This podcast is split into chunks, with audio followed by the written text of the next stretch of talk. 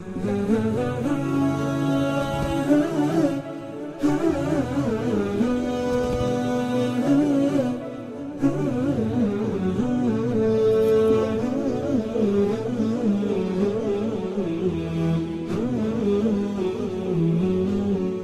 لله رب العالمين وصلى الله وسلم وبارك على سيدنا ونبينا محمد وعلى آله وصحبه أجمعين.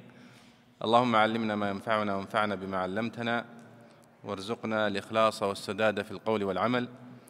حياكم الله والاخوه والأخوات في هذا اللقاء الثاني والعشرين من لقاءات الثاني والعشرين بعد المئة من لقاءات التعليق على تفسير البيضاوي. آه، واليوم هو الأحد السادس عشر من شهر آه، جمادى الثانية من عام 1439 للهجرة. ولعلنا وقفنا عند قوله تعالى فقاتل في سبيل الله لا تكلف إلا نفسك وحرض المؤمنين. عسى الله أن يكف بأس الذين كفروا والله أشد بأسا وأشد تنكيلا. والحديث قبلها كان يتحدث عن المنافقين وعن طاعتهم وترددهم وتكذيبهم وختم الحديث معهم ولا زال سيستمر الحديث مع المنافقين. لكن في المقطع الذي توقفنا عنده ختم الحديث بالدعوة إلى تدبر القرآن. وقال فلا يتدبرون القرآن ولو كان من عند غير الله لوجدوا فيه اختلافا كثيرا. ثم أشار إلى خصلة ذميمة من خصالهم وهي التسرع والتعجل في نقل الأخبار دون تثبت. فقال وإذا جاءهم أمر من الأمن أو الخوف أذاعوا به. ولو ردوه إلى الرسول وإلى أولي الأمر منهم لعلمه الذين يستنبطونه منهم. ويعني علقنا على كلام البيضاوي رحمه الله في هذه الآيات. اليوم نبدأ من قوله تعالى فقاتل في سبيل الله لا تكلف إلا نفسك. يعني بعد أن تحدث عن تردد هؤلاء في استجابة لأمر النبي صلى الله عليه وسلم جاء الأمر بالثبات والقتال مع النبي صلى الله عليه وسلم وسوف يأتي معنا التعليق عليها. فنبدأ على بركة الله. يا شيخ أحمد تفضل. بسم الله والحمد لله والصلاة والسلام على رسول الله صلى الله عليه وسلم. اللهم اغفر لنا ولشيخنا وللمسلمين أجمعين. قال الإمام البيضوي رحمه الله ونفعنا الله بعلومه في الدارين فقاتل في سبيل الله أن تثبطوا وتركوك وحدك لا تكلف إلا نفسك إلا فعل نفسك لا يضرك مخالفتهم وتقاعدهم فتقد فتقدم إلى الجهاد وإن لم يساعدك أحد فإن الله ناصرك لا الجنود. روي أنه عليه الصلاة والسلام دعا الناس في بدر الصغرى إلى الخروج فكرهه بعضهم فنزلت. فخرج عليه الصلاة والسلام وما معه إلا سبعون لم يلو على أحد وقرئ لا تكلف لا تكلف بالجزم ولا نكلف بالنون على بناء الفاعل أي لا نكلفك إلا فعل نفسك لا أن لا نكلف أحدا إلا نفسك لقوله وحرض المؤمنين على القتال. إذ ما عليك في شأنهم إلا التحريض. عسى الله أن يكف بأس الذين كفروا يعني قريشا. وقد فعل بأن ألقى في قلوبهم الرعب حتى رجعوا. والله أشد بأسا من قريش وأشد تنكيلا تعذيبا منهم وهو تقريع وتهديد لمن لم يتبعه. نعم. يقول الله سبحانه وتعالى فقاتل في سبيل الله لا تكلف إلا نفسك وحرض المؤمنين. عسى الله أن يكف بأس الذين كفروا والله أشد باسا وأشد تنكيلا. هذا أمر للنبي صلى الله عليه وسلم بالجهاد في سبيل الله وهذه يعني من الآيات التي بدأ بها الأمر للنبي صلى الله عليه وسلم بالجهاد في سبيل الله وهو في المدينة. ويقول الله فقاتل في سبيل الله لا تكلف إلا نفسك. يقول البيضاوي هنا فقاتل في سبيل الله إن تثبطوا وتركوك وحدك. وهذا أمر للنبي صلى الله عليه وسلم شخصي بأنه عليه الصلاة والسلام حتى لو لم يتبعك آه، الصحابة أو لم يطيعوك بعض أصحابك فأنت مكلف أن تقاتل بنفسك. فقاتل في سبيل الله لا تكلف إلا نفسك. أي أنك لن تحاسب إلا على حساب شخصي يعني حساب فردي. آه، وأما الذين لا يستجيبون لأمرك فأمرهم آه، يعني حسابهم حساب مستقل. قال لا تكلف إلا نفسك وحرض المؤمنين. قال البيضاوي يعني لا تكلف إلا نفسك أي إلا فعل نفسك أي لا تحاسب إلا على فعل نفسك. ولا يضرك مخالفتهم وتقاعدهم عن القتال فتقدم إلى الجهاد وإن لم يساعدك أحد فإن الله ناصرك. آه، وهذه أيها الإخوة يعني النبي صلى الله عليه وسلم هو القائد وهو النبي عليه الصلاة والسلام ولكنه في النهاية سوف يحاسب وحده. فالحساب يعني في الإسلام هو حساب فردي. لكن ليس معنى ذلك أن يترك مسؤولياته في التحريض والدعوة لغيره ولذلك قال وحرض المؤمنين. فإذا كان هذا هو النبي صلى الله عليه وسلم فمن باب أولى يا شباب أتباعه. فالداعية عليه أن يحث الناس على الخير ويوجههم إلى الخير لكنه لن يحاسب على تركهم له وإنما يحاسب على ترك الدعوة. قال أن هذه الآية نزلت عندما أمر النبي صلى الله عليه وسلم أصحابه بالخروج معه إلى بدر الصغرى. قيل أن المقصود ببدر الصغرى التي مرت معنا تذكرون في آل عمران حمراء الأسد. عندما خرج النبي صلى الله عليه وسلم إلى أحد فوقعت ما فما وقع ما وقع ثم قبل بعد أن رجع النبي إلى المدينة أمره آه، جبريل بأن لا يضع لأمته وأن يلتحق بقريش في حمراء الأسد. فبعضهم يسمي هذه المعركة أو مع أن لم تقع معركة لكن كادت أن تقع. آه، حمراء الأسد يسميها بدر الصغرى ويسمى وبدر الكبرى هي التي وقعت بين النبي وبين قريش قبل ذلك. قال فنزلت هذه الآية فخرج عليه الصلاة والسلام وما معه إلا سبعون لم يلوي على أحد. آه، القراءة التي ذكرها البيضاوي هنا وقرئ لا تكلف بالجزم ولا نكلف بالجزم كلاهما قراءة شاذة منسوبة للحسن البصري وللأعمش. آه، أما القراءة المتواترة فهي لا تكلف إلا نفسك. قال البيضاوي هنا وحرض المؤمنين أي على القتال إذا إذ ما عليك في شأنهم إلا التحريض. عسى الله أن يكف بأس الذين كفروا يعني قريشا. وقد فعل بأن ألقى في قلوبهم الرعب حين حتى رجعوا. والله أشد بأسا وأشد تنكيلا. وتذكرون أنني ذكرت لكم استخدام الفعل الاسم الموصول في القرآن الكريم ودلالته. هنا كما في هذه الآية. قال الله هنا عسى الله أن يكف بأس الذين كفروا. ولم يقل عسى الله أن يكف بأس قريشا أو بأس قريش وإنما وصفهم بالكفر لأن يعني آه، سبب ذمهم وسبب آه، يعني قتالهم هو كفرهم الذي هم عليه وإعراضهم.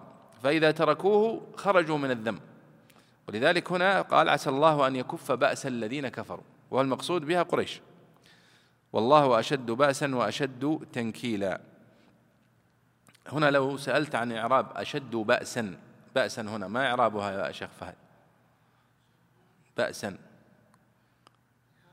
تمييز. نعم أشد بأسا وأشد تنكيلا وأقبل وأرأف قلبا وأرحم حالا وهكذا. فهذه يعني تعتبر تمييز.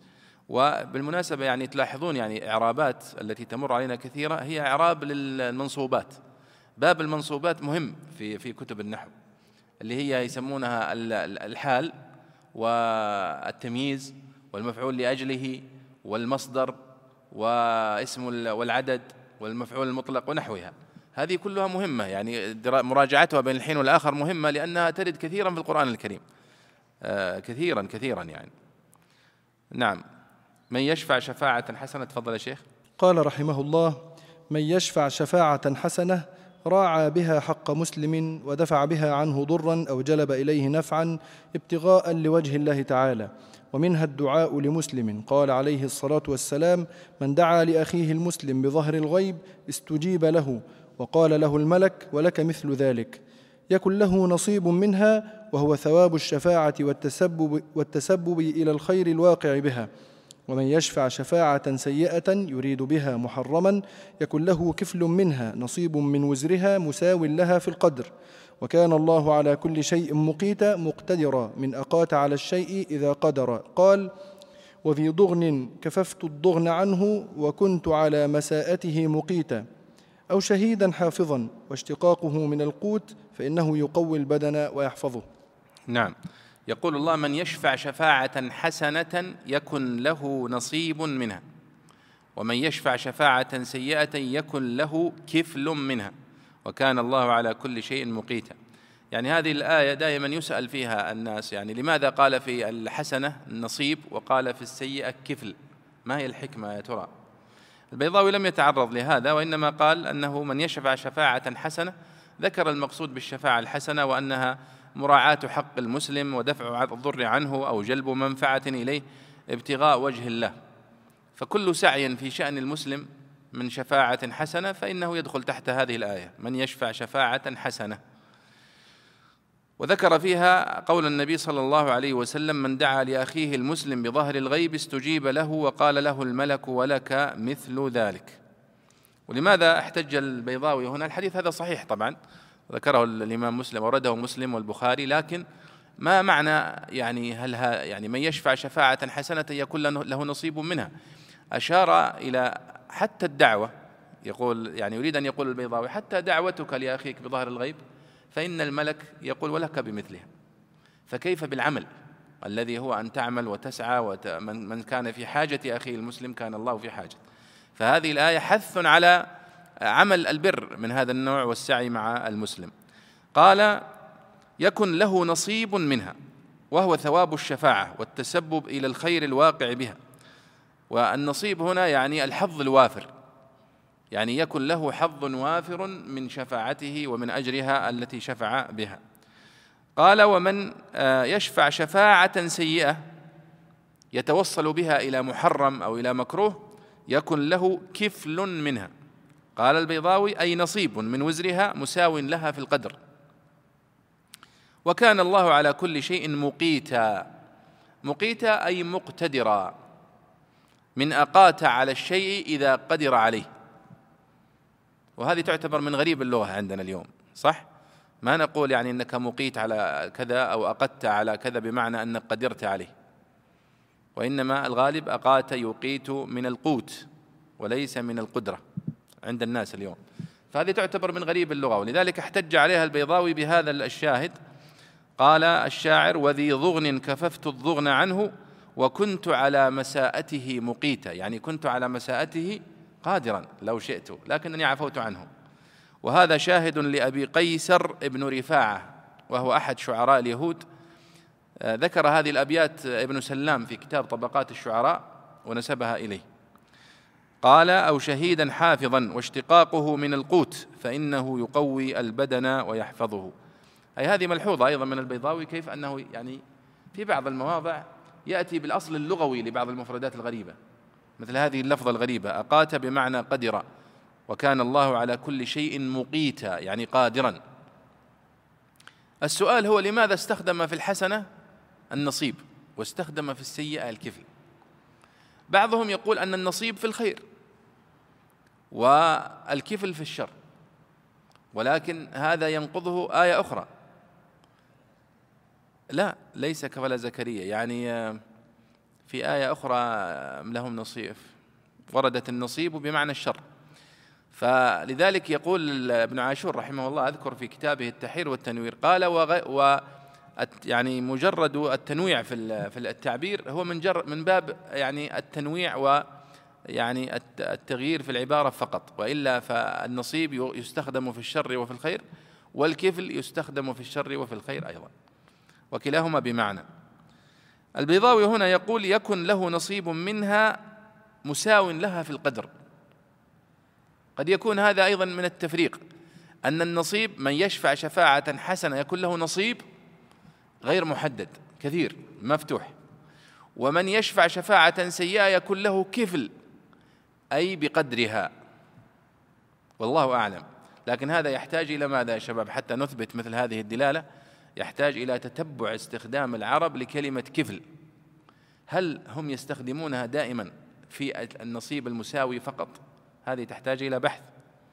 وكل كلمة غريبة لا تستطيع أن تحكم على دلالتها حتى تستقرئ مواضع ورودها واستخدامها في لغة العرب وتتأكد من أنها فعلا تستخدم لهذه الدلالة بالذات.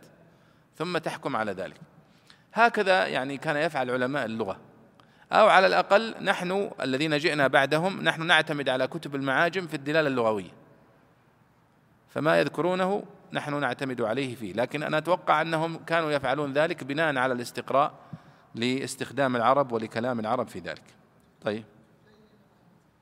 أحسنت. أيوة يؤتيكم كفلين من رحمتي. أحسنت. فاستخدم الكفل في الخير. فدل على أنه ليس هنا خاصا بالشر. جزاك الله خير يا دكتور فهد. تفضل يا شيخ أحمد. قال رحمه الله وإذا حييتم بتحية فحيوا بأحسن منها أو ردوها الجمهور على أنه في السلام ويدل على وجوب الجواب إما بأحسن منه وهو أن يزيد عليه ورحمة الله فإن قاله المسلم زاد وبركاته وهي النهاية. وإما يرد وإما برد مثله لما روي أن رجلا قال لرسول الله صلى الله عليه وسلم السلام عليك فقال وعليك السلام ورحمة الله. وقال آخر السلام عليك ورحمة الله فقال وعليك السلام ورحمة الله وبركاته. وقال آخر السلام عليك ورحمة الله وبركاته فقال وعليك. فقال الرجل نقصتني فأينما قال الله تعالى وتلا الآية؟ فقال صلى الله عليه وسلم إنك لم تترك لي فضلا فرددت عليك مثله. وذلك لاستجماعه أقسام المطالب السالمة عن المضار وحصول المنافع وثباتها. ومنه قيل أو للترديد بين أن يحيي المسلم ببعض التحية وبين أن يحيي بتمامها. وهذا الوجوب على الكفاية. وحيث السلام مشروع فلا وحيث السلام مشروع فلا يرد في الخطبة وقراءة القرآن وفي الحمام وعند قضاء الحاجة ونحوها. والتحية في الأصل مصدر حياك الله على الإخبار من الحياة. ثم استعمل للحكم والدعاء بذلك ثم قيل لكل دعاء فغلب في السلام. وقيل المراد بالتحية العطية وواجب الثواب أو الرد على المتهب وهو قول قديم للشافعي رضي الله تعالى عنه إن الله كان على كل شيء حسيبا يحاسبكم على التحية وغيرها. نعم. الله سبحانه وتعالى في هذه الآية يعني يأمرنا بأدب وهو أدب التحية وردها. وتحية المسلمين هي السلام. السلام عليكم ورحمة الله وبركاته. هذه تحيتنا ولذلك يعني أول من يعني حيا بهذه التحية هو آدم عليه الصلاة والسلام علمه الله إياها. قال هذه تحيتك وتحية ذريتك من بعدك. السلام عليكم ورحمة الله وبركاته. الله يقول وإذا حييتم بتحية فحيوا بأحسن منها أو ردوها. قال البيضاوي الجمهور على أنه في السلام. يعني جمهور المفسرين على أن هذه الآية المقصود بها السلام. السلام عليكم ورحمة الله وبركاته. هذا المقصود بالتحية. ويدل على وجوب الجواب إما بأحسن منها وهو أن يزيد عليه ورحمة الله. السلام عليكم ورحمة الله وبركاته. فإن قاله المسلم زاد وبركاته وهي النهاية. وإما برد مثله لما روي أن رجلا قال لرسول الله صلى الله عليه وسلم ثم ذكر الحديث. وهناك حديث آخر أنه دخل رجل فقال السلام عليكم فقال النبي صلى الله عليه وسلم عشر. ثم دخل رجل آخر فقال السلام عليكم ورحمة الله فقال عشرون. ثم دخل ثالث فقال وبركات فقال ثلاثون. فأيضا كلاهما هذين الحديثين يدلان على هذه الفضل العظيم في إتمام التحية. السلام عليكم ورحمة الله وبركاته. وأن المأمور أو المشروع للمسلم أن يرد أن يحيي بهذه التحية كاملة وأن يرد التحية كاملة. وذكر هنا يعني آه، قول النبي صلى الله عليه وسلم عندما قال له رجل السلام عليكم ورحمة الله وبركاته قال وعليكم. فقال النبي صلى الله عليه وسلم إنك لم تترك لي فضلا فرددت عليك مثله. يعني هذا أقصى ما يرد به الإنسان السلام عليكم ورحمة الله وبركاته. ولذلك الزيادات الأخرى مثل صباح الخير ولا مساء الخير ولا غيرها هذه خارج خارج المشروع الذي ورد فيه هذا الفضل العظيم والأجر. علما أن التحية مطلقا والترحيب والبشاشة كلها من المندوبة وهي من حق المسلم على المسلم و قال وذلك لاستجماعه أقسام المطالب السالمة عن المضار وحصول المنافع وثباتها ومنه قيل أو للترديد إلى آخره قال وهذا الوجوب على الكفاية يعني السلام عليكم ورحمة الله وبركاته إذا سلم المسلم على قوم وهم جلوس فهل يجب على كل من هو في المجلس أن يرد؟ قال لا. الوجوب هنا على الكفاية. يعني إذا قام بهذا بالرد من يكفي سقط الإثم عن الباقين. قال وحيث السلام مشروع فلا يرد في الخطبة وقراءة القرآن وفي الحمام وعند قضاء الحاجة ونحوها. يعني أن لو سلم عليك رجل أو سلم عليك أحد وأنت في حالة من هذه الحالات. وأنت تقرأ القرآن أو أنت تصلي أحيانا أو أنت في قضاء الحاجة أو أنت في خطبة الجمعة والخطيب على المنبر أو الناس جالسون يستمعون آه، قال ففي هذه الحالات لا يشرع لك أن ترد التحية. وبعض الفقهاء يرى أنه يشرع أن ترد بالإشارة فقط حتى ولو كنت في الصلاة. إذا كنت في الصلاة فدخل رجل وقال السلام عليكم ورحمة الله فأنت تشير بيدك فقط. ردا للسلام ومثلها وإن كنت تقرأ أو نحو ذلك. قال البيضاوي والتحية في الأصل مصدر حياك الله على الإخبار من الحياة ثم استعمل للحكم والدعاء بذلك ثم قيل لكل دعاء فغلب في السلام. يعني يقول التحية أصلا تحية. على وزن ماذا يا شباب؟ تحية على وزن إيش؟ في الصرف. هل هي على وزن فعيلة؟ نعم. لا. هي تخدع الذي يسمعها فعلا. فعيلة ليست على وزن فعيلة ولا فعية. لا ولا فعية. نعم. أحسنت. تحية على وزن تفعلة. غريبة. لأنها حياه تحيية أصلا. هي هي التحية أصلها تحيية. مثل زكاه تزكية. حياه تحيية. ثم لما كانت اليائين مع بعض آه، أدغمت فأصبحت تحية بدل تحيية. فهي على وزن تفعلة. أحسنت بارك الله فيك. فيعني زكاه تزكية وحياه تحيية على وزن تفعلة. فالتحية يقول هي أصلها من من التحية من يعني مصدر حياك الله. دعاء له بالحياة. تقال حياكم الله. ثم استعمل في الدعاء مطلقا. فيقال لكل دعاء تحية. ثم قيل ثم غلب بعد ذلك على السلام فقط. فيقال للسلام تحية. السلام عليكم ورحمة الله وبركاته. يقال له تحية مع أنه لم يقل له حياك الله والتي هي أصل اشتقاق كلمة تحية. لأنها غلبت وهذا يا شباب تذكرون أن مر معنا كثيرا التغير الدلالي في الاستخدام. كلمة تحية أصلا هي من الحياة من الدعاء بالحياة من قولنا حياك الله. لكنها غلبت في الاستعمال على استعمال السلام. السلام عليكم ورحمة الله وبركاته. أصبحت تسمى تحية. تحيتهم يوم يلقونه سلام. نعم. قال وقيل المراد بالتحية العطية وواجب الثواب أو الرد على المتهب. المتهب يعني الموهوب. وهو قول قديم للشافعي رضي الله عنه. إن الله كان على كل شيء حسيبا أي يحاسبكم على التحية وغيرها. وهذه الآية أصل في القرآن الكريم في آه، وجوب رد التحية. لذلك العلماء يقولون أن السلام سنة ولكن رده واجب. أن السلام سنة وليس واجبا لكن رده واجب وليس سنة. طيب تفضل يا شيخ. قال رحمه الله الله لا إله إلا هو مبتدأ وخبر أو الله مبتدأ والخبر ليجمعنكم إلى يوم القيامة. أي الله والله لا يحشرنكم من قبور والله لا يحشرنكم من قبوركم إلى يوم القيامة أو مفضين إليه أو في يوم القيامة. ولا إله إلا هو اعتراض. والقيام والقيامة كالطلاب والطلابة وهي قيام الناس من القبور أو للحساب. لا ريب فيه في يوم في اليوم أو في الجمع فهو حال من اليوم أو صفة للمصدر. ومن أصدق من الله حديثا إنكار أن يكون أحد أكثر صدقا منه فإنه لا يتطرق الكذب إلى خبره إلى خبره بوجه لأنه نقص وهو على الله محال. نعم يعني هذه الآية الله يقول الله لا إله إلا هو لا يجمعنكم إلى يوم القيامة لا ريب فيه ومن أصدق من الله حديثا يعني هذا قسم يعني الله يقول الله لا إله إلا هو والله لا يجمعنكم إلى يوم القيامة لا ريب فيه والقيام قال والقيامة كالطلاب والطلابة. قيام الناس والمقصود به قيام الناس قياما خاصا. يعني الآن قام قياما القيام هو القيام المعروف القيام من الجلوس. لكن القيامة بالتاء هو المقصود بها يوم القيامة يعني يوم بعث الناس وإخراج الناس من القبور. فهو قيام خاص لله سبحانه وتعالى وأصبح هذا المصدر اسم خاص على قيامة الناس يوم القيامة. يعني إذا قلنا الآن سورة القيامة مثلا في القرآن الكريم لا أقسم بيوم القيامة. خلاص أصبح يوم معروف هو يوم يقوم الناس لرب العالمين. يقال له يوم القيامة. وإلا فالقيامة هي مصدر مثل غيرها مثل القيافة وغيرها يعني. لكنها أصبحت خاصة بالقيام من القبور يوم القيامة للحساب.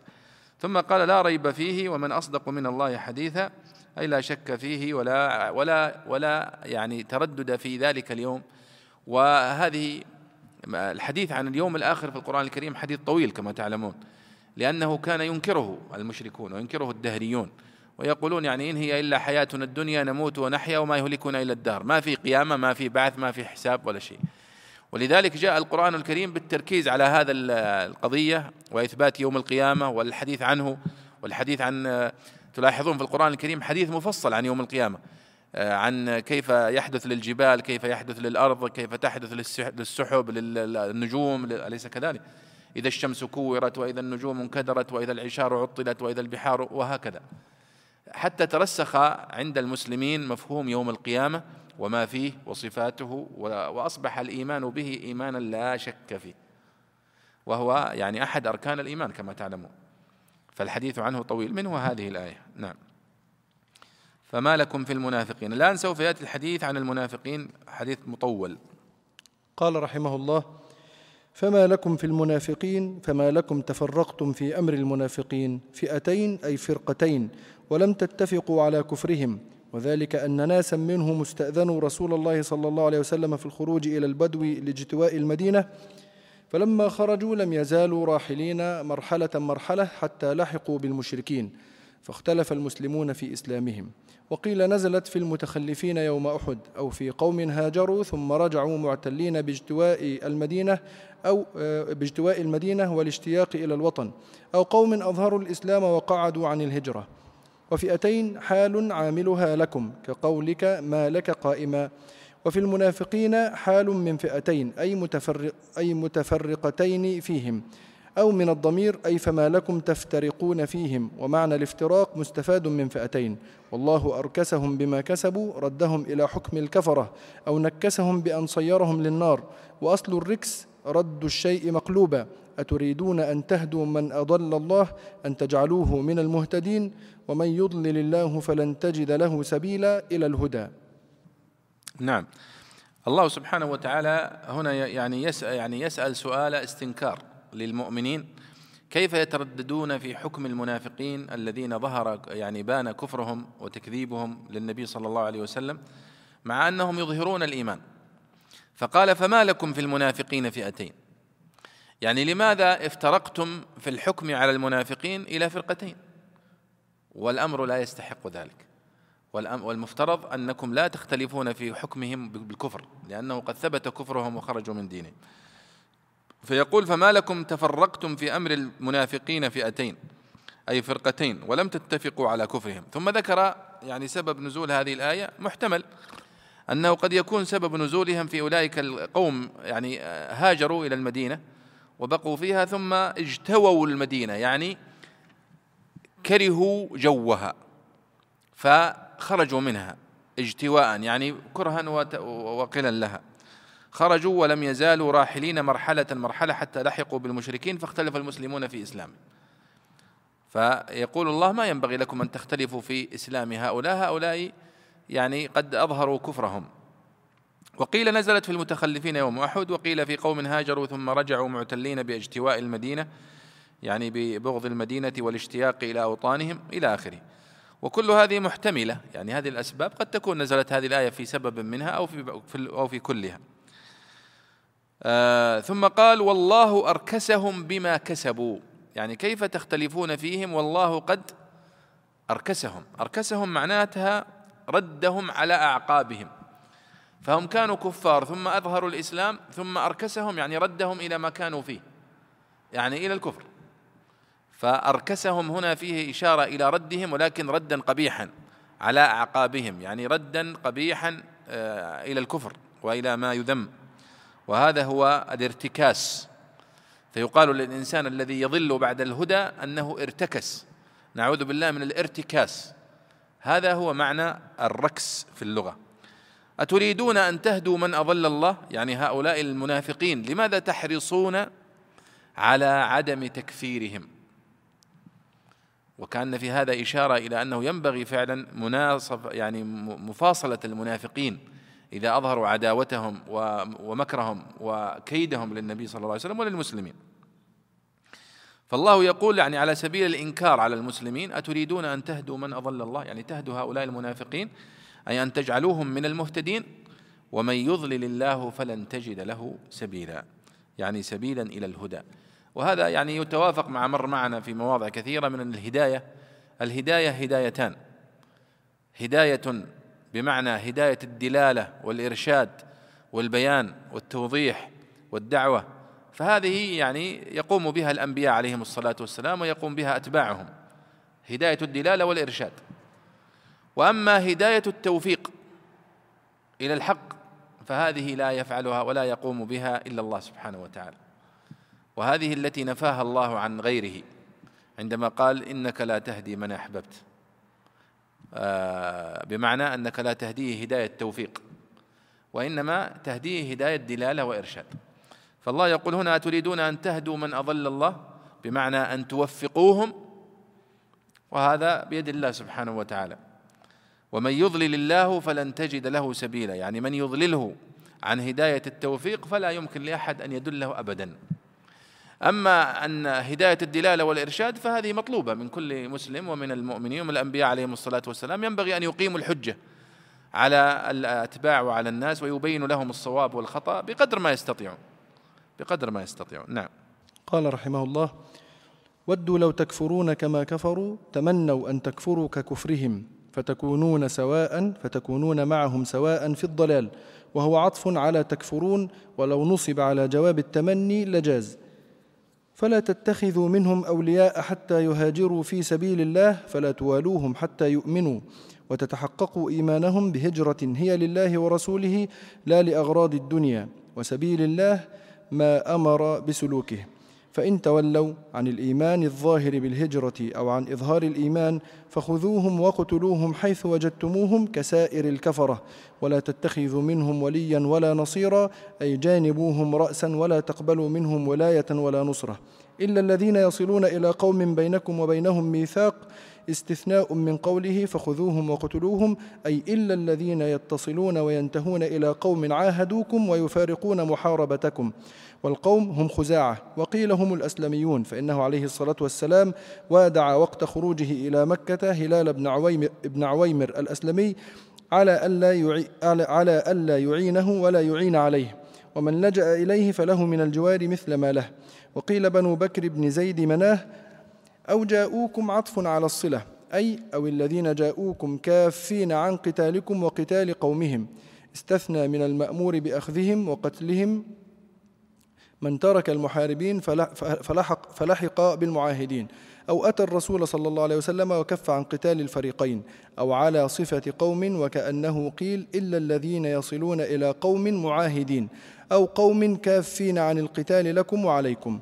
والأول أظهر لقوله فإن اعتزلوكم وقرئ بغير العطف على أنه صفة بعد صفة أو بيان ليصلون أو استئناف.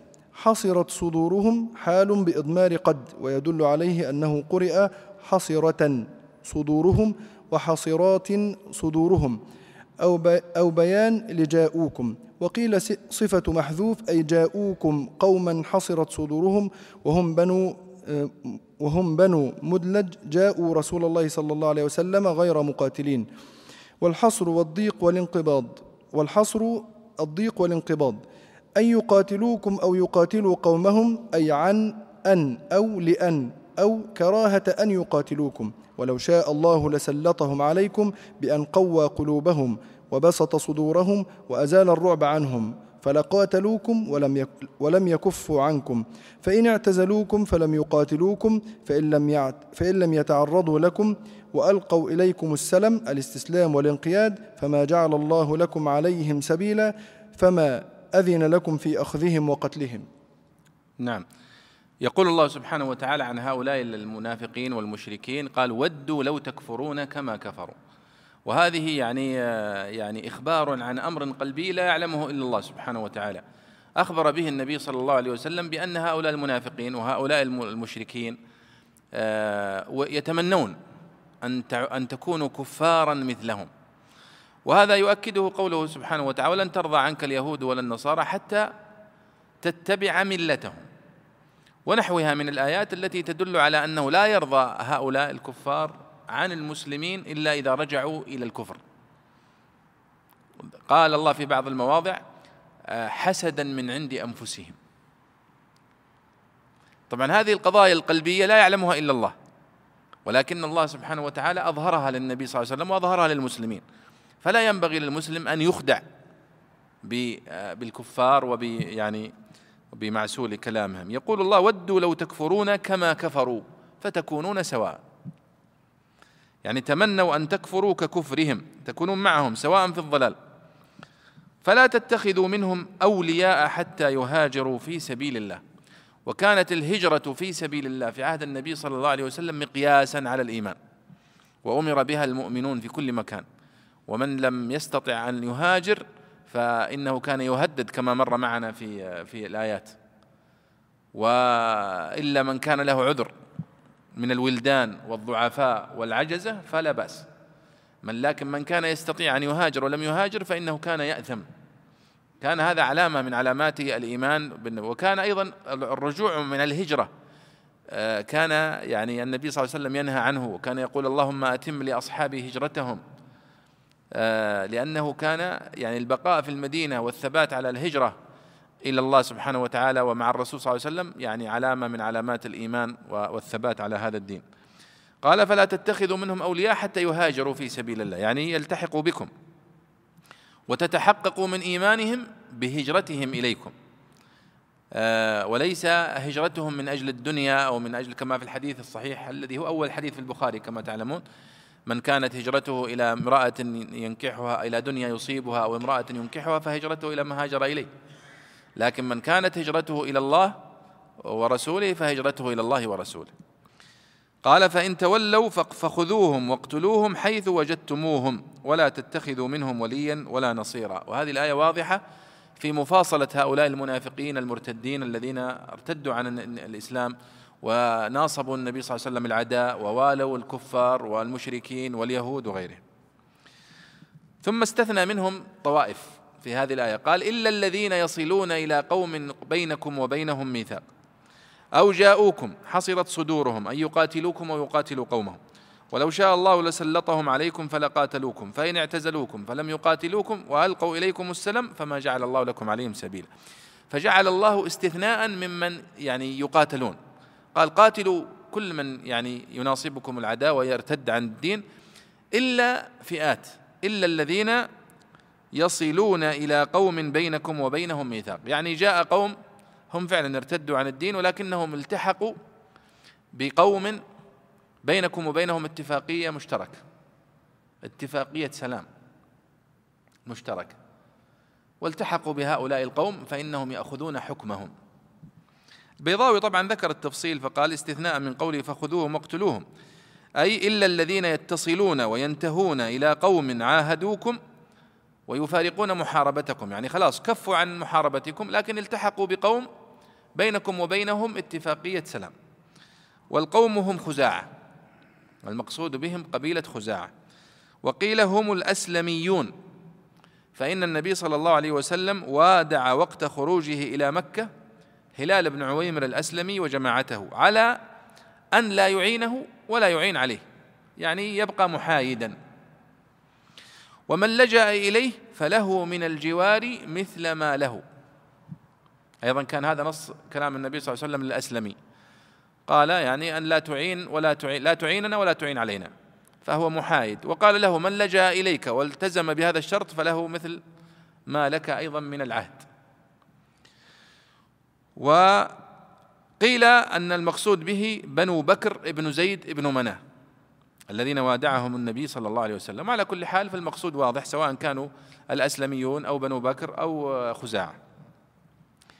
قال أو جاءوكم يعني هذه فئة أخرى لا تقاتلوها ولا تقتلوهم ولا تطبقوا عليهم الآية التي آه، فلا تتخذوا منهم. قال فإن تولوا فخذوهم واقتلوهم واحصروهم آه، واقتلوهم حيث وجدتموهم. لا استثنوا من هذا الحكم القتل والمحاربة هؤلاء الذين بينكم وبينهم ميثاق أو من لجأ إليهم أو الفئة الثالثة قوم جاءوكم حصرت صدورهم أن يقاتلوكم أو يقاتلوا قومهم. ما معنى الآية؟ قال حصرت صدورهم أن يقاتلوكم أو يقاتلوا قومهم. يعني أناس لا يريدون أن يشاركوا قومهم في قتالكم. فجاءوا إليكم وأعلنوا أنهم ليسوا مع قومهم في هذا القتل أو في هذا القتال وهم لا يرغبون في مقاتلتكم. فهذا هو معنى قوله أو جاءوكم حصرت صدورهم أن يقاتلوكم أو يقاتلوا قومهم. معنى حصرت صدورهم يعني انقبضت وضاقت. فلا هم يريدون يدخلوا مع قومهم فيما هم فيه من قتالكم ولم تنشرح صدورهم للإيمان بكم بمحمد صلى الله عليه وسلم. فهم في موقف محايد. وهذا معنى حصرت صدورهم يعني ضاقت أمور صدورهم جدا. بهذا الذي يحدث. لا يريدون يقاتلونكم يا محمد ومن معك ولا يريدون يدخلوا مع قومهم. فهم في موقف محرج. هذا هو معنى حصرت صدورهم. آه قال أو الذين جاءوكم كافين عن قتالكم وقتال قومهم. استثني من المأمور بأخذهم وقتلهم من ترك المحاربين فلحق بالمعاهدين وأتى الرسول صلى الله عليه وسلم إلى آخره. وحصرت صدورهم بيان لحالهم أنهم في حال ضيق. من هذا الذي يحدث. حصرت صدورهم أن يقاتلوكم مع قومهم أو يقاتلوا قومهم الذين يعني يجبرونهم على أن يقاتلوه يقاتلوا معهم. يعني قومهم يقولوا لابد أن تقاتلوا معنا محمدا. وهم لا يريدون ذلك. وفي نفس الوقت لا يريدون أن يقاتلوا قومهم وهم من قومهم وليسوا وهم على دينهم وليسوا مقتنعين بالإسلام بعد. فهذه فئة مترددة. قال الله سبحانه وتعالى ولو شاء الله لسلطهم عليكم فلقاتلوكم. يعني الله سبحانه وتعالى يقول لمحمد صلى الله عليه وسلم لا تقاتل هذا النوع من الناس. وهذه الحقيقة يعني فيها هذه سياسة. يعني نحن يقول أن الإسلام ليس فيه سياسة ولا بالعكس هذه سياسة.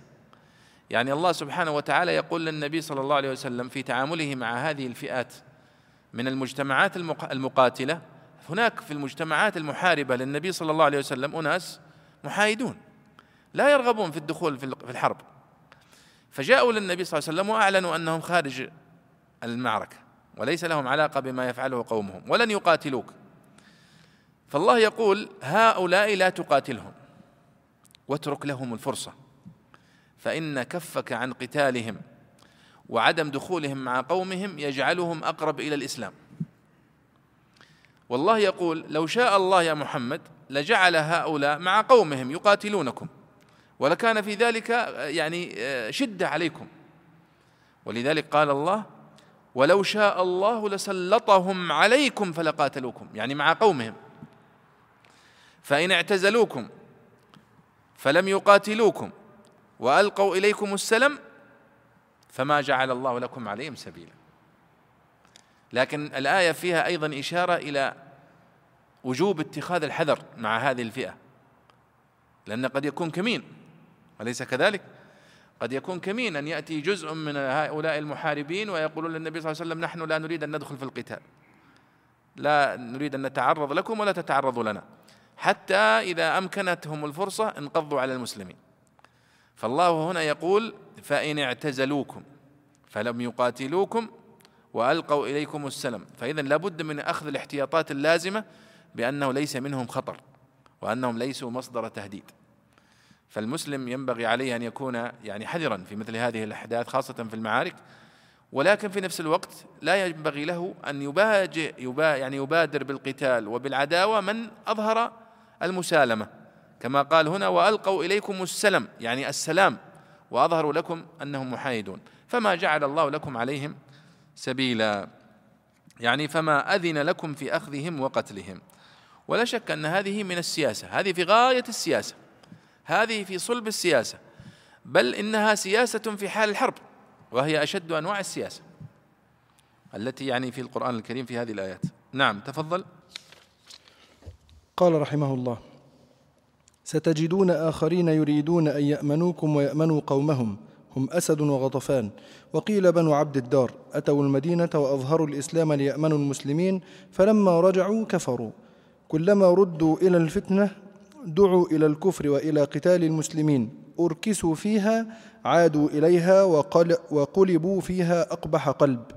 فإن لم يعتزلوكم ويلقوا إليكم السلم وينبذوا إليكم العهد ويكفوا أيديهم عن قتالكم فخذوهم وقتلوهم حيث ثقفتموهم حيث, حيث تمكنتم منهم فإن مجرد الكف لا يوجب نفي التعرض وأولئكم جعلنا لكم عليهم سلطانا مبينا حجة واضحة في التعرض لهم بالقتل والسبي لظهور عداوتهم ووضوح كفرهم وغدرهم أو تسلطا ظاهرا حيث أذنا لكم في قتلهم. جميل. يعني هذه أيضا الآية فيها تشريح إن صح التعبير لفئات المجتمع المعادي للنبي صلى الله عليه وسلم أنهم ليسوا كلهم يريدون أن يقاتلوك وليسوا كلهم يعني يضادونك في دعوتك لكن فيهم أناس بهذا وبهذا. فبعد أن ذكر الأنواع التي مرت ذكر نوع ثالث قال ستجدون آخرين يريدون أن يأمنوكم ويأمنوا قومهم. زي اللي قبل شوية. يعني هم يقولون أو جاءوكم حصلت صدورهم أن يقاتلوكم أو يقاتلوا قومهم فهؤلاء فعلا صادقون لكن فيهم أناس ليسوا كذلك. يريدون أن يأمنوكم فيأتون إليكم يقولون نحن لسنا معهم. ويأمنوا قومهم فيقولون لهم كلاما يأمنون به أنهم معهم. فيقولون لهم نحن سنظهر لمحمد ومن معه أننا لسنا معكم. حتى يعني يطمئن إلينا ولكن في الواقع نحن معكم. تماما كما ذكر عن المنافقين في سورة آه، البقرة وإذا لقوا الذين آمنوا قالوا آمنا. وإذا خلوا إلى شياطينهم قالوا إن معكم. فهم يلعبون على ليش؟ على الحبلين كما يقال. طيب قال ستجدون آخرين يريدون أن يأمنوكم ويأمنوا قومهم. قال هم أسد وغطفان. وقيل بنو عبد الدار. أتوا المدينة وأظهروا الإسلام ليأمنوا المسلمين. فلما رجعوا إلى قومهم كفروا. كلما ردوا إلى الفتنة يعني كلما دعوا إلى العودة إلى الكفر وإلى قتال المسلمين أركسوا فيها يعني استجابوا لمن يدعوهم إلى الكفر وإلى الردة وقلبوا ظهر المجن للمسلمين. فإن لم يعتزلوكم ويلقوا إليكم السلم ويكفوا أيديهم شوفوا هذه ثلاثة شروط. الله يخبر النبي صلى الله عليه وسلم يقول هذا النوع احذره. لابد أن يعتزلوكم في مكان بعيد لا يشكل خطر عليكم. اثنين ويلقوا إليكم السلم يعني يظهرون لكم علامات ويظهرون لكم علامات المسالمة. ثلاثة ويكف أيديهم عن قتالكم وعن معاونة غيرهم. فخذوهم يعني إذا لم يفعلوا ذلك قال فخذوهم واقتلوهم حيث ثقفتموهم. يعني هؤلاء مباحو الدم. ومباحو القتال. وأولئكم جعلنا لكم عليهم سلطانا مبينا. يعني دائما الخائن والغادر فإن الله سبحانه وتعالى يسلط عليه ويمكن منه. ولذلك قال الله هؤلاء الخونة سيجعل الله لكم عليهم سلطانا وقهرا وغلبة ظاهرة. قال هنا البيضاوي أولئك جعلنا لكم عليهم سلطانا مبينا. بماذا؟ قال بالقتل والسبي لظهور عداوتهم ووضوح كفرهم وغدرهم أو تسلطا ظاهرا حيث أذنا لكم في قتلهم لاحظوا هنا بعد أن يذكر الله سبحانه وتعالى هذه يعني هذه القضايا المتعلقة بالقتال والمق... ونوعيات الذين تقاتلهم بعضهم ظاهر العداوة وبعضهم مستتر بعضهم منافق يظهر لك الإيمان وهو ليس كذلك. بعضهم يظهر لك المسالمة والسلام وهو يبيت لك العداوة والقتل والغدر. جاء الحديث هنا عن قتل المؤمن. لأن في مثل هذه الحالات يقع الاشتباه. واحد تقول هذا كافر فتقتله وهو مسلم فتقع في الإثم. وكما وقع من بعضهم أنه قتل رجلا مسلما كان يظنه كافرا أو منافقا فنزلت هذه الآيات. وما كان لمؤمن فضل يا أحمد.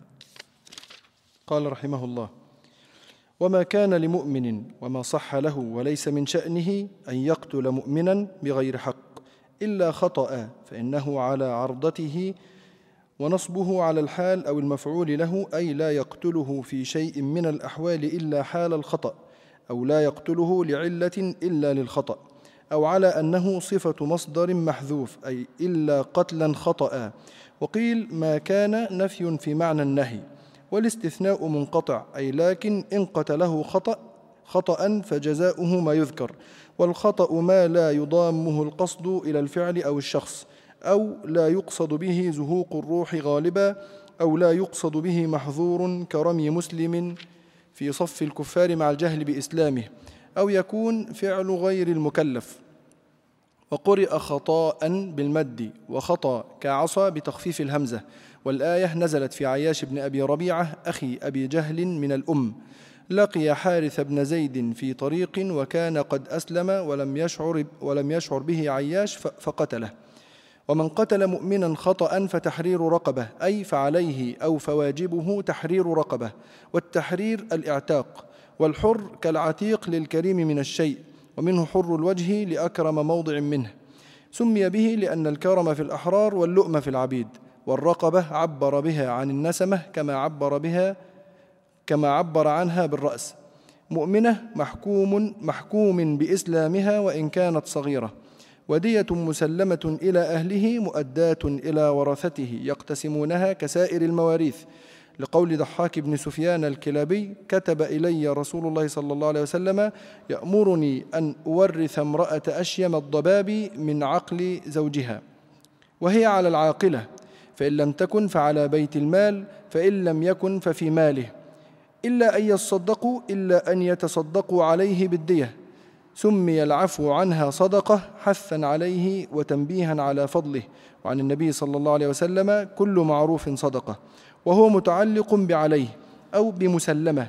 أي تجب الدية عليه أو يسلمها إلى أهله إلا حال تصدقهم عليه. أو زمانه فهو في محل النصب على الحال من القاتل أو الأهل أو الظرف. فإن كان من قوم عدو لكم وهو مؤمن فتحرير رقبة مؤمنة. أي فإن كان المؤمن فإن كان المؤمن المقتول من قوم كفار محاربين أو في تضاعيفهم ولم يعلم إيمانه فعلى قاتله الكفارة دون الدية لأهله. إذ لا, و... إذ لا وراثة بينه وبينهم ولأنهم محاربون. وإن كان من قوم بينكم وبينهم ميثاق فدية مسلمة إلى أهله وتحرير رقبة مؤمنة. أي وإن كان من قوم كفرة معاهدين أو أهل الذمة فحكمه حكم المسلمين في وجوب الكفارة والدية. ولعله فيما إذا كان المقتول معاهدا أو كان له وارث مسلم. فمن لم يجد رقبة بأن لم يملكها ولا ما يتوصل بها إليها فصيام شهرين متتابعين فعليه أو فالواجب عليه صيام شهرين متتابعين. توبة نصب على المفعول له أي شرع ذلك توبة. من تاب الله عليه إذا قبل توبته. أو على المصدر أي وتاب الله عليكم توبة. أو الحال بحذف مضاف أي فعليه صيام شهرين ذا توبة. من الله صفتها وكان الله عليما بحاله حكيما فيما أمر في شأنه.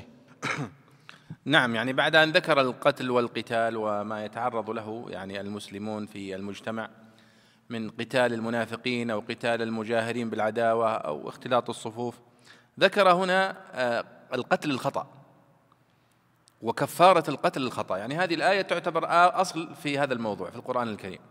وما كان لمؤمن أن يقتل مؤمنا إلا خطأ. يعني الآية تقول أنه ما يمكن أبدا أن مؤمن يقتل مؤمنا أبدا. ما كان لمؤمن أن يقتل مؤمنا. مستحيل. يعني هذا معنى الآية. إلا من باب القتل الخطأ. قتل خطأ غير متعمد. ولذلك يقول وما كان لمؤمن قال البيضاوي وما صح له وليس من شأنه. وهذا يسمى نفي وهو أشد من النهي. ما لم يقل لا تقتل المؤمن وإنما قال ما كان لمؤمن أن مستحيل يعني يعني شيء غير متصور لأن الإيمان يمنع من ذلك. لذلك قال وما كان لمؤمن فذكره بوصفه الذي يمنعه من ارتكاب هذه الجريمة القبيحة. أن يقتل مؤمنا إلا خطا. قال فإنه على عرضته يعني لا يكاد يسلم أحد من الوقوع في الخطأ. فيقع في أن يقتل أخاه المؤمن خطأ دون تعمد. ونصبه على الحال أو المفعول له يعني لا يقتله ابدا على أي حال من الأحوال إلا خطأ يعني إلا حال كونه خاطئا أو آه، إلى آخره. والاستثناء قيل أنه استثناء منقطع أو استثناء متصل يعني وما كان لمؤمن أن يقتل مؤمنا. لكن قد يقتله خطأ فتكون الاستثناء هنا بمعنى لكن استثناء منقطعا. والمقصود بقتل الخطأ يا شباب هو القتل الذي يقع بشيء غير مقصود القتل به أبدا. كان مثلا يرميه بشيء لا يقتل عادة فيقع في مكان المقاتل فيقتله. مثلا افرض أنك ترمي واحد بجوال مثلا ترمي له الجوال فيقع في مكان فيقتله. ممكن. أو ترمي السكين له مثلا وأنت تريد أن يقطع بها يعني لحما أو نحو ذلك فتقع في مقتل أو نحو ذلك. أو أحيانا يكون مزح ثقيل بين بعض الناس يمزح معه مزحة ثقيلة فيقتله وهذا يقع كثيرا. آه وقال والخطأ ما لا يضامه القصد إلى الفعل أو الشخص يعني هو لا يقصد أن يقتل أو لا يقصد أن الشخص نفسه يعني أراد أن يرمي مثلا في مكان فأصاب شخصا. كما يحصل أحيانا في بعض الألعاب أو المباريات الرمي القلة مثلا أو هذه يعني يحاول أن يرميها فيرميها على شخص بجانبه فيقتله. فهو لم يرد الشخص أصلا كان يريد جهة أخرى لكنه خطأ. أو لا يقصد به زهوق الروح غالبا أو لا يقصد به محظور كرمي مسلم في صف الكفار مع الجهل بإسلامه. يعني يقتل واحد في صف الكفار فعندما يقتله يكتشف أنه مسلم. أيضا هذا خطأ. آه، أو يكون فعل غير المكلف يعني يكون الذي الذي أطلق النار أو قتل أو كان شخص طفل ما يدري ما يدري ولا يعرف. وهذا يحصل كثيرا في الأخطاء بالأسلحة اليوم. يعني أحيانا وهم يعبثون بالأسلحة أو يعني يحاول أن ينظف السلاح أو نحو ذلك فيطلق منه طلقة نار فيقتل. هذه قتل خطأ أيضا. كلها يعني أنواع القتل الخطأ كثيرة. لكن يجمع بينها أنه غير متعمد من الفاعل. ثم ذكر وقرئ خطاء أو خطا وما كان لمؤمن أن يقتل مؤمنا إلا خطاء وما كان لمؤمن أن يقتل مؤمنا إلا خطا مثل عصا. وهذه قراءات شاذة. قال والآية نزلت في عياش بن أبي ربيعة أخي أبي جهل من الأم. كان مسلما. لقي حارث بن زيد في طريق فظن أنه ما زال على الكفر فقتله. فلما قتله تبين أنه قد أسلم. فنزلت هذه الآية. طيب ما الحكم في من يقتل مؤمنا قتلا خطأ الله يقول أنه ما ينبغي للمؤمن أن يقتل أحدا من المؤمنين إلا خطأ. لكن افرض أنه قتله ووقعنا في هذه المصيبة. وقتل أخاه المؤمن خطأ طبعا الحكم أنه لا يمكن أن يقتص منه صح؟ ما يقتص إلا ممن قتل عمدا. لكن الذي يقتل خطأ لا يقتص منه لكنه يلجأ فيه إلى الدية وإلى الكفارة صح؟ وفصلها الله سبحانه وتعالى في هذه الآية في القرآن الكريم في هذا الموضع بالذات بالتفصيل. فقال ومن قتل مؤمنا خطأ. فتحرير رقبة مؤمنة ودية مسلمة إلى أهله إلا أن يصدقوا. إذن من قتل مؤمنا خطأ فيه أمران الدية والكفارة. فالدية قال فتحرير رقبة عفوا الكفارة تحرير رقبة مؤمنة. وتحرير الرقبة يعني العتق أن يجد أن يكون يأتي إلى عبد من عبيده فيعتقه لوجه الله. هذا يسمى تحرير رقبة. وسمي عتق الإنسان تحرير لرقبته كأنه كان مغلولا عندما كان عبدا. وإلا هو سيحرره كاملا وليس لن يحرر رقبته فقط صح؟ وإنما يعبر بالجزء والمقصود الكل. ودية مسلمة على أهله إلى أهله. يعني هو الآن تحرير رقبة مؤمنة فلا ينفع أنك تحرر رقبة غير مؤمنة. لازم تحرير رقبة مؤمنة. واثنين دية مسلمة إلى أهله. ودية المسلم أو دية القتيل هي مئة من الإبل صح؟ وبعضهم يرى مئة وعشرون من الإبل وبعضهم يرى ثمنها. يعني لها فيها تفصيل بين المذاهب. الدية دية المؤمن. لكن الحكم في الذي يقتل مؤمنا خطأ هو أن آه، يحرر رقبة مؤمنة زائد الدية يسلمها إلى أهل القتيل. طيب جميل. إذا هذا هو الحكم الأول. قال فإن كان من قوم عدو لكم لأن الأصل أن القتيل هو من قوم من المسلمين. تقتل مسلم من من مسالم. فإذا قتلته فتحرر تحرير رقبة مؤمنة وتسلم الدية إلى أهله. طيب. الحالة الثانية قال فإن كان من قوم عدو لكم وهو مؤمن فتحرير رقبة مؤمنة. يعني إذا كان القتيل من قوم بينكم وبينهم عداوة وقتال وهو مؤمن فتحرير رقبة مؤمنة فقط. طيب والدية؟ لا ما في دية. لماذا؟ قال لأنك لو أعطيتهم الدية استعانوا بها على قتالكم لأنهم أعداء لكم. ففي هذه الحالة يكفي التحرير الرقبة ولا تدفع الدية لأنهم أعداء لكم سيستعينون بالدية التي تدفعونها لهم على قتالكم. وإن كان من قوم بينكم وبينهم ميثاق يعني هم أعداء لكم صحيح لكن بينكم وبينهم معاهدة سلام. لأن قد يقول قائل طيب صحيح أنهم أعداء لي لكنني بيني وبينهم معاهدة سلام. فلماذا نحرمه من الدية؟ نحرم أولياءه من الدية وهم في حاجة إليها. قال وإن كان من قوم بينكم وبينهم ميثاق فما في مشكلة. فدية مسلمة إلى أهله وتحرير رقبة مؤمنة. ولاحظوا هنا أنه قدم الدية على تحرير الرقبة. وقبل قليل قدم تحرير الرقبة على الدية. أي وإن كان من قوم كفرة معاهدين أو أهل الذمة فحكمه حكم المسلمين في وجوب الكفارة والدية ولعله فيما إذا كان المقتول معاهدا أو كان له وارث مسلم. نعم نعود أيها الإخوة إلى يعني تفصيل هذه الآيات في قوله سبحانه وتعالى ومن قتل مؤمنا خطأ فتحرير رقبة مؤمنة ودية مسلمة إلى أهله إلا أن يصدقوا. يعني هذه ما ذكرناها. يعني آه، الدية تسلم لأهل القتيل إذا طلبوها. لكن إذا تنازلوا عنها فإنها يعني تسقط. ولذلك سمي العفو هنا صدقة. قال إلا أن يصدقوا. والمقصود بها إلا أن يعفوا يعني. فسمى العفو هنا صدقة حثا عليها. كما ذكر البيضاوي هنا أنه يقول كل معروف صدقة. وهذا حديث صحيح في البخاري وفي مسلم. قال فإن كان من قوم عدو لكم وهو مؤمن فتحرير رقبة مؤمنة. بس. دون دية. لأنه لو دفعت الدية لهم لاتخذوها عونا أو استعانوا بها على قتال المسلمين. قال وإن كان من قوم بينكم وبينهم ميثاق فدية مسلمة إلى أهله وتحرير رقبة مؤمنة. وتحرير رقبة مؤمنة. ولم يقل هنا لاحظوا ولم يقل إلا أن يصدقوا. قال إلا أن يصدقوا في المسلمين. أن يتنازلون. ممكن أنهم يتنازلون لأنهم يعني ليس بينهم وبينكم عداوة مجتمع مسلم. لكن هناك بينكم وبينهم عداوة ولكن بينكم وبينهم ميثاق في نفس الوقت.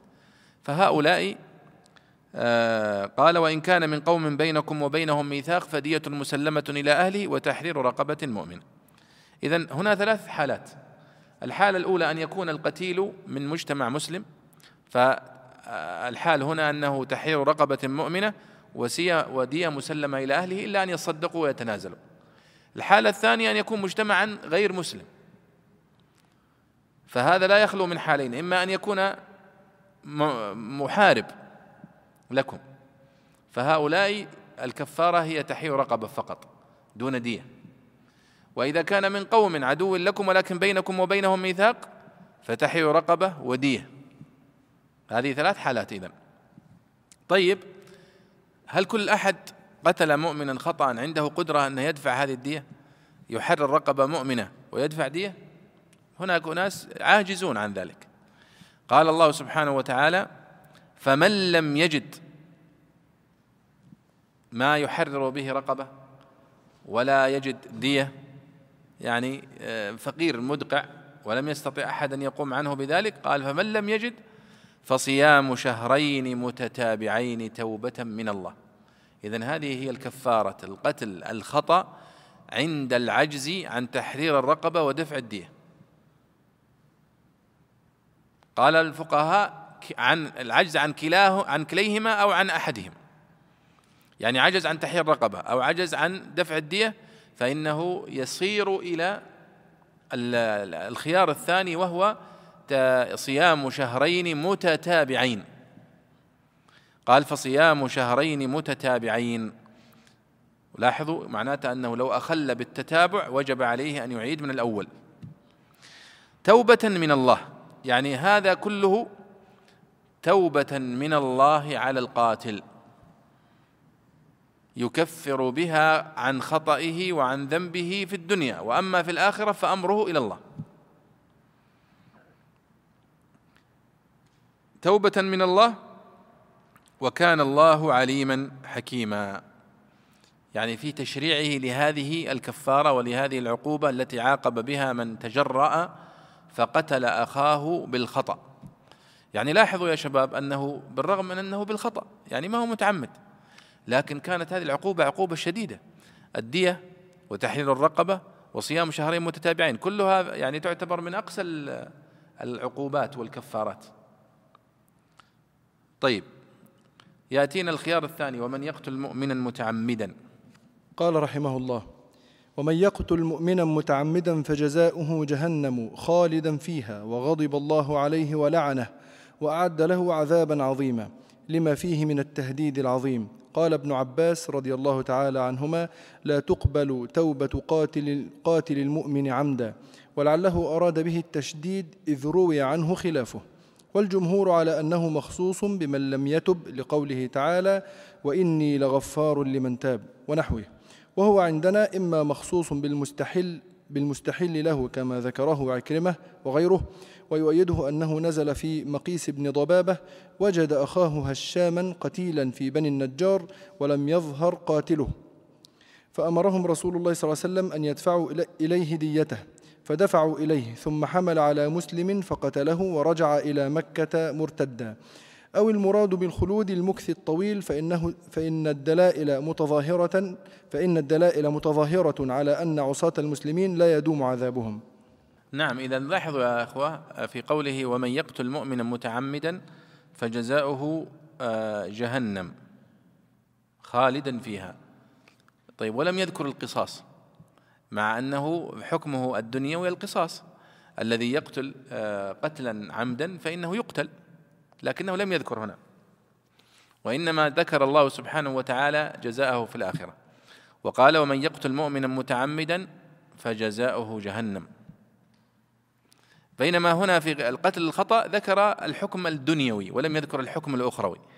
فذكر الحكم الدنيوي بأن الكفارة كذا الكفارة كذا الكفارة كذا وذكر الحالات التي مرت في الآية. رحمك الله شيء لكن في القتل العمد لم يفتح باب الحديث عن الكفار ولا عن القصاص وإنما نقل مباشرة الحديث إلى الآخرة. كل هذا تهديد شديد لمن يعني لتحدثه نفسه بأن يقتل أخاه. ولذلك قال ومن يقتل مؤمنا متعمدا فجزاؤه جهنم يعني في الآخرة وليس في الدنيا خالدا فيها وغضب الله عليه ولعنه وأعد له عذابا عظيما. وهذه من أقسى يعني آه، التهديد والوعيد في القرآن الكريم هو القتل العمد للمؤمن. ماذا يقول البيضاوي؟ يقول ومن يقتل مؤمنا متعمدا فجزاؤه جهنم خالدا فيها قال قال لما فيه من التهديد العظيم. ولا شك أنه تهديد شديد. قال ابن عباس رضي الله تعالى عنهما لا تقبل توبة قاتل المؤمن عمدا. هذا قول من أقواله. ولعله ماذا يقول البيضاوي؟ ولعله أراد به التشديد إذ روي عنه خلافه خلافه. يعني روي عنه أن لقاتل المؤمن عمدا توبة.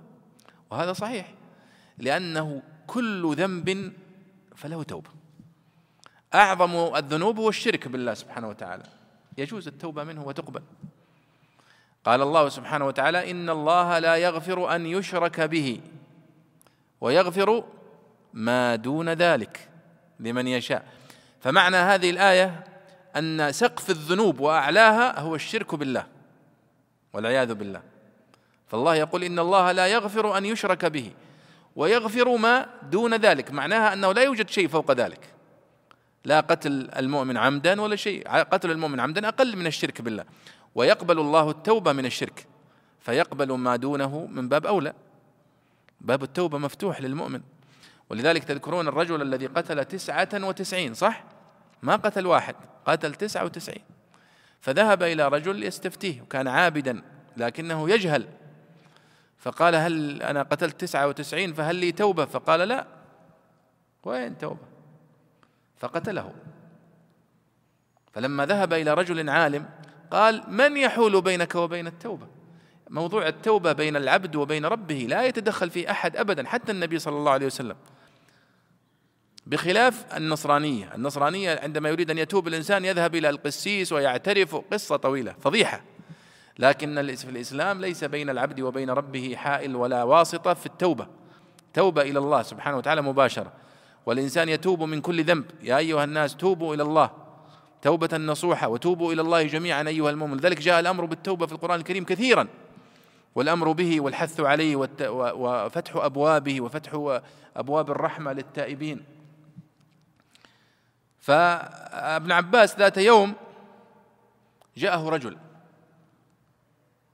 فقال هل لقاتل للقاتل توبة؟ قال لا. ما له توبة.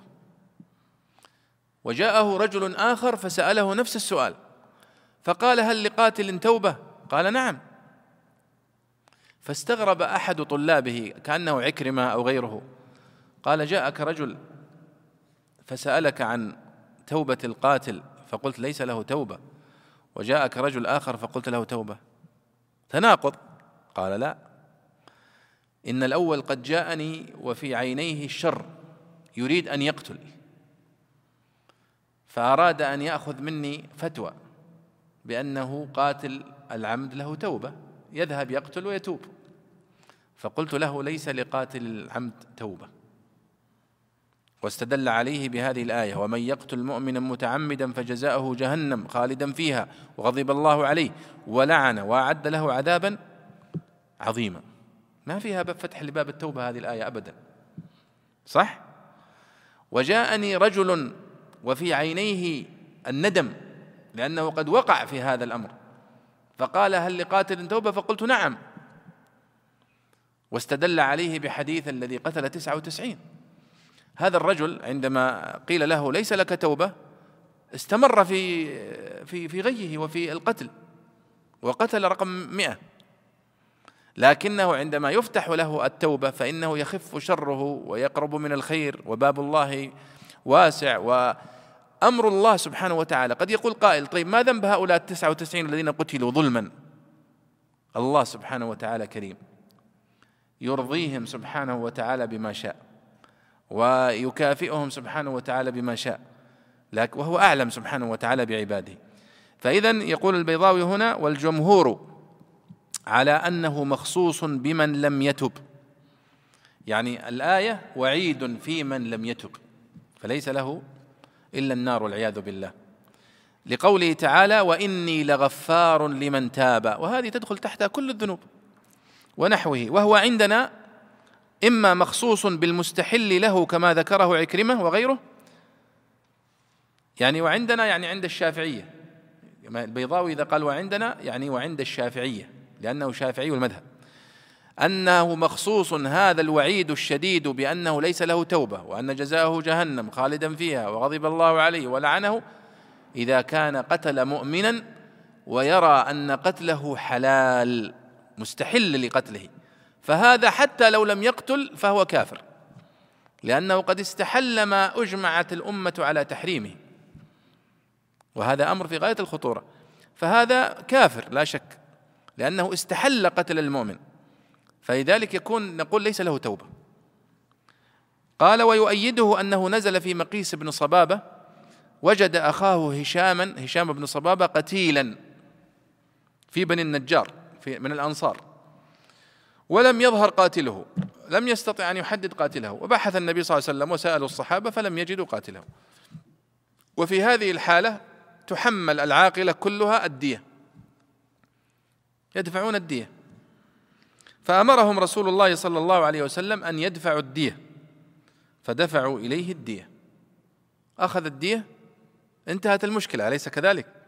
لا هو لم يترك الأمر وإنما آه، أخذ أحد بني النجار من الأنصار وربما أنه كان مشتبها فيه أو كان يظن أنه هو الذي قتله فقتله.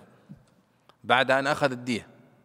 وبعد أن انتهت الفتنة فقتله وهرب إلى مكة وارتد عن الإسلام.